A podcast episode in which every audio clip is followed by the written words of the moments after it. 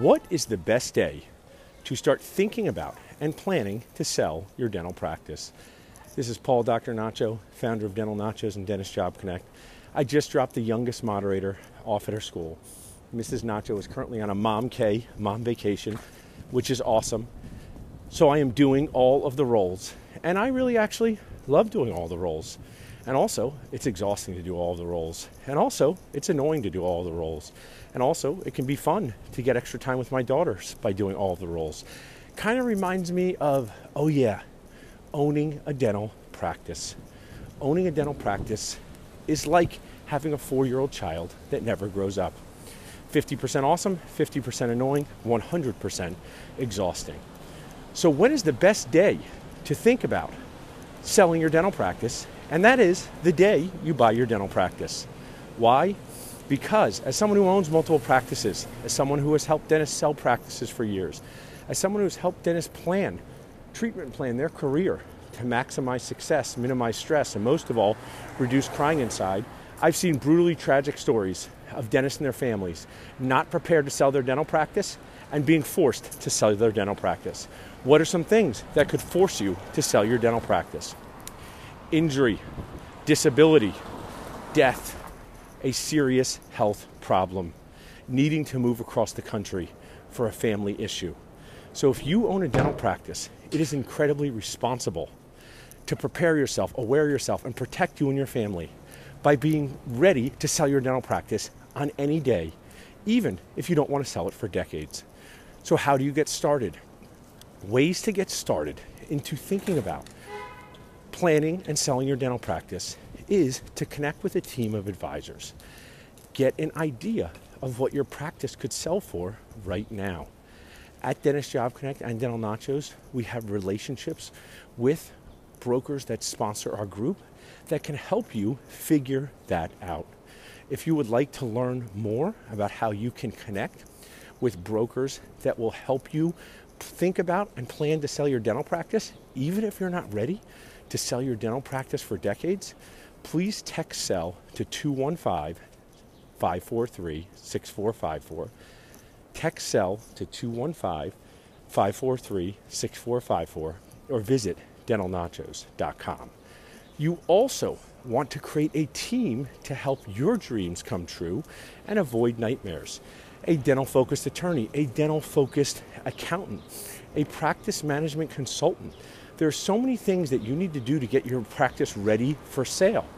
Are you up to date with HIPAA and OSHA? Is your practice management software up to date? We have a Dental Nacho sponsor, David Harris, that helps you determine if you're suffering from embezzlement in your dental practice. You can proactively scan your dental practice to make sure no one's embezzling from you and learn how to use your systems better.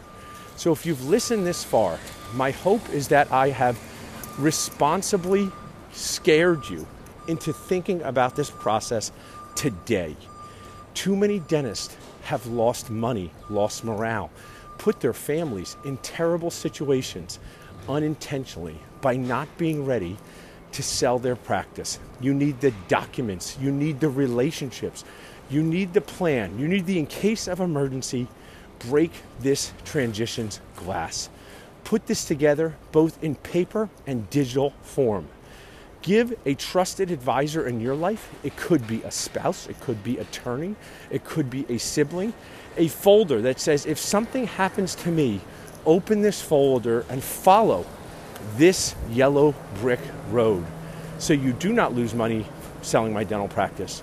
So you do not connect with someone who does not have your best interest in mind. One of the things that's most important when selling your dental practice is speed, agility. Have things ready to go. Update them yearly. And the best part about thinking and planning to sell your dental practice, even though you don't need to sell your dental practice, is you will learn something about your practice in the process to make it better. You may have vulnerabilities with marketing, with IT, with practice management softwares. You may not be getting enough new patients you may need to figure out to hire an associate before you sell your dental practice. There's so many things you will learn by going through the process of thinking about selling your dental practice, planning to sell your dental practice today. we can help you, please reach out to us at Dental Nachos and Dentist Job Connect, dentistjobconnect.com, dentalnachos.com. And if you want to take the next step to just start figuring this out, you don't have to sell anything, you just have to plan to be prepared, aware, and protect yourself. Text sell to 215 543 6454. What are common mistakes that dentists make when looking for a good associate job? And what mistakes do practice owners make when hiring associate dentists? This is Paul Dr. Nacho. I am out at Rittenhouse Square Park in my favorite place, Philadelphia, with Tilly from Philly. You may hear her bark in the background. And I want to share with you common mistakes dentists make when looking for an associate position and practice owners make when hiring an associate. My hope is that some of these tips will help you avoid disaster, avoid crying inside, finding the associate job or associate dentist of your dreams, not of your screams. So let's start with four mistakes dentists make when looking for an associate job. Number one mistake not starting early enough. Dentists are go getters. They apply to multiple colleges, multiple dental schools. They'll send out a Google Doc to their friends about planning a trip for a bachelorette or bachelor party six months in advance. But when it comes to finding an associate job, when it comes to finding the position they will need to succeed, to pay off their loans, eat food, provide themselves shelters, they start too late. And this always confuses me. But I'm a dentist myself. And one of the things I've thought about is dentists are used to following so many directions as to what to do next high school, college, dental school, residency. And there are no applications to the real world that you can fill out online. Instead, you have to be creative and start looking early. So, the day to start looking for your job after dental school residency is the first day of dental school. The day to start applying is 12 months before your program finishes. Now, I know what you might be saying, you go, but what if someone needs a dentist sooner? Cool, you won't be the person. But what if that dentist meets you, hires another dentist, and then a year passes and that dentist leaves for a residency program, or that dentist leaves because it wasn't a good fit?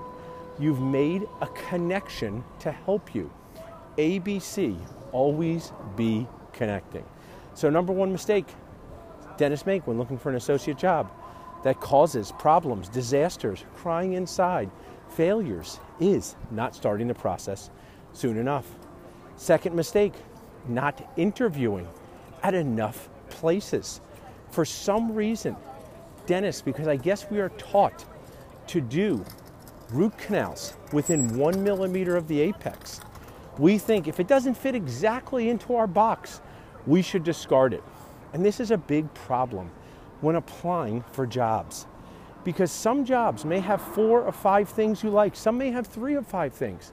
But you know what? If they have any of the things, apply an interview, meet the office, meet the dentist. What's the worst that can happen? You meet someone, form a connection, and find out hey, I'm not going to move across the country after dental school, but it was great to meet you.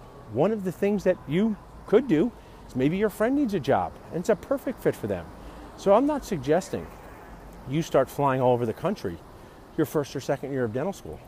I, what I am suggesting is that when it comes time to find your job after dental school residency, interview as at as many places as possible. And it may be practical due to your schedule, due to cost, due to dental school residency for these to be phone interviews, Zoom interviews, FaceTime interviews. But get your face out there. One of the most successful dentists that we helped find a job where he is currently collecting over $80,000 a month after his AGD, where he placed 35 implants. He said he went on 40 interviews. And maybe some of those interviews were on Zoom, but that counts. So, interview early, interview at enough places. So, number one mistake, not starting early enough. Number two mistake, not interviewing at enough places. Number three mistake, it begins with a not. I'm sure you're not surprised not observing at enough dental offices that seem like a pretty good fit. So the dentist I talked about, who is very successful and is working in his first associate job, observed at multiple offices. He did fly to places. He found a way to use airline miles, found money to take trips because you are totally nacho nuts. Please listen to this part. You are totally nacho nuts if you accept a position at a dental office that you have not observed at before accepting it. One of the dentists in my DMs said she moved across the country, signed a lease.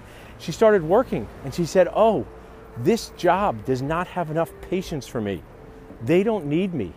I don't know what to do next. I've signed this lease. I'm in the middle of the country. I've moved for this. And I said to this nice dentist, Oh, how did you miss this?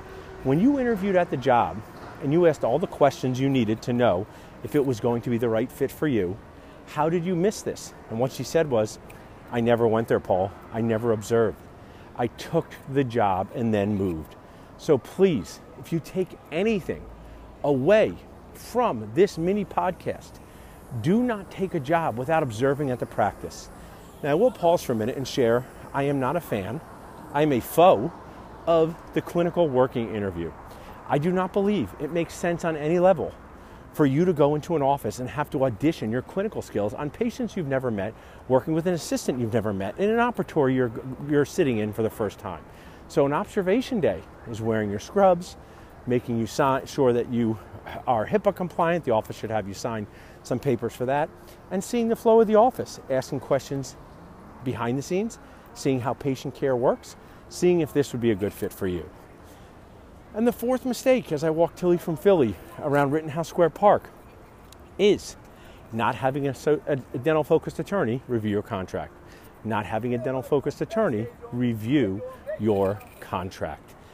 If you sign a contract for a job without having a dental focused attorney review it, you are also nacho nuts. The reason for this is there are things in contracts that can cause you financial pain, emotional pain, family pain do you know that you may be signing a contract with a 90 day termination notice?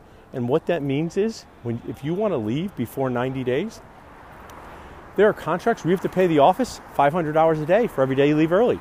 You want to leave 60 days early? Do you have $30,000 to pay that office? So, whether it is a restrictive covenant, termination notice, how you're paid, contracts are agreements that manage expectations. So, before you sign a contract for an associate position, have a dental focused attorney, dental specific attorney, review that contract. If you don't have the money, ask your friends, ask your family, put it on a credit card. I have seen dentists lose tens of thousands of dollars, cause themselves so many problems by not doing this.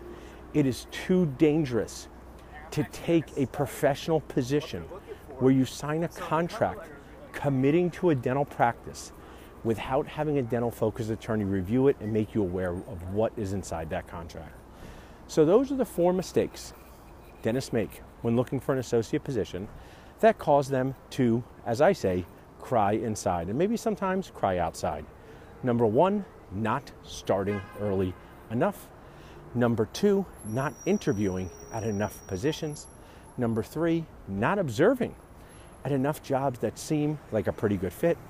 And number four, not having a dental focused attorney review your contract before signing it. Now, as we shift to the practice owners, what mistakes do practice owners make when hiring an associate dentist? As the founder of Dentist Job Connect, I get to see tremendous successes. I also get to see tremendous stresses or disasters with practice owners hiring associates and it not working out. So, the mistakes that practice owners make number one, not identifying if they need or want an associate. Is this associate position a car, a need, or a boat, a want? Will this associate have a full schedule on their own, or will you have to provide patients from your schedule? Now, many practice owners are happy to take a full day off and have their associate see patients, even if it costs them money. But many practice owners are not. Other practice owners have not identified the number of active patients. Do you have 1,500 to 2,000 active patients so you can start thinking about adding an associate to your practice? So, number one, not knowing if it's a need or a want. Number two, not preparing your team to work with a dentist that is not you. Your team is so essential to helping your associate dentist succeed. And this requires meetings, game planning, mindset shifts, training, because there's no such thing, I know you wish there was, dentist, there's no such thing as a clone of you, the practice owner. Every dentist is a little bit different. You are different than the practice owner where you worked. So preparing your team to work with a dentist that is not you is the second mistake that I see. Number three, not being available for mentorship of your associate dentist, whether this is in person, online, on the phone, or on Zoom. One of the things I'll share, especially if you're hiring your first associate dentist practice owners, you need to be there. Maybe in your, you're in your office doing admin work, and the associate dentist can come to you with questions, concerns, challenges that they see with patients. But if you think you're going to hire an associate and take two days off and have the associate run your practice without you being there, and you don't put in the training, the onboarding time, what I call the fit time, finding, inspiring, and training an associate dentist, you will not be successful. So, number one, not identifying if it's a need or a want. Number two, not preparing your team to hire, to work with a dentist who is not you. And number three, not being available for mentorship. And the number four mistake that practice owners make when hiring an associate dentist is unrealistic clinical expectations. Most of the associate dentists that you hire, not all, but most, will be less than five years out of school. And dental school is not providing the clinical reps that they once did. Some are amazing, some are pretty pathetic in the clinical training that they provide. So, having unrealistic expectations of the clinical skills of your associate dentist is another mistake that practice owners make. This can come to quote unquote bite you in centric relation when you schedule an extraction for your associate dentist that takes them three hours. It is key to sit with your associate dentist and realistically find out their comfort level, their confidence level, their competence level when it comes to the procedures you need them to do. Write down crown, write down class two, write down um, straightforward extraction, write down surgical extraction, write down endo, whatever you would like your associate dentist to do. Discuss with them your clinical and time expectations. Many practices, some of you guys do 45 minutes for a crown prep impression and scan or insert. I know the whole scanning and inserting with a um, milling machine, you'll have the patient sit there, so I'm not naive enough to think that the whole thing takes 45 minutes. But you may think your associate dentist can prep a crown, scan, and get to their next patient while checking two hygiene patients, and disaster happens, bottlenecks happen, people lose confidence, your patients and team. So make sure you are sitting with your associate dentist and identifying the clinical expectations you expect. And if they can't meet them, that's not the right fit for you. And that's okay. But it's so much better to find out early in the process than to have a mismatch, mismanaged expectations. There's also resources like our sponsor, Right Global, that helps dentists become more confident and competent with their clinical skills. So, my hope is that this mini podcast provided value to you. Hope it gets you thinking about how to be successful at Dentist Job Connect. Just go to dentistjobconnect.com. We love bonding dentists together to share in the joy of what I call dentisting, which is full contact arts and crafts on people and patients that don't really want to be there. That's what dentisting is. It's like being the star of a Broadway play that nobody wants to see or pay for. But that's what we do. We help patients chew and smile with confidence. We have amazing opportunities to transform lives, both inside and outside of the operatory. And my hope is this podcast inspired you to think about the next step in your career, whether it's finding a job that's the right fit for you or hiring an associate dentist. We would love to help. Just go to dentistjobconnect.com or text hire to 215 798 9897.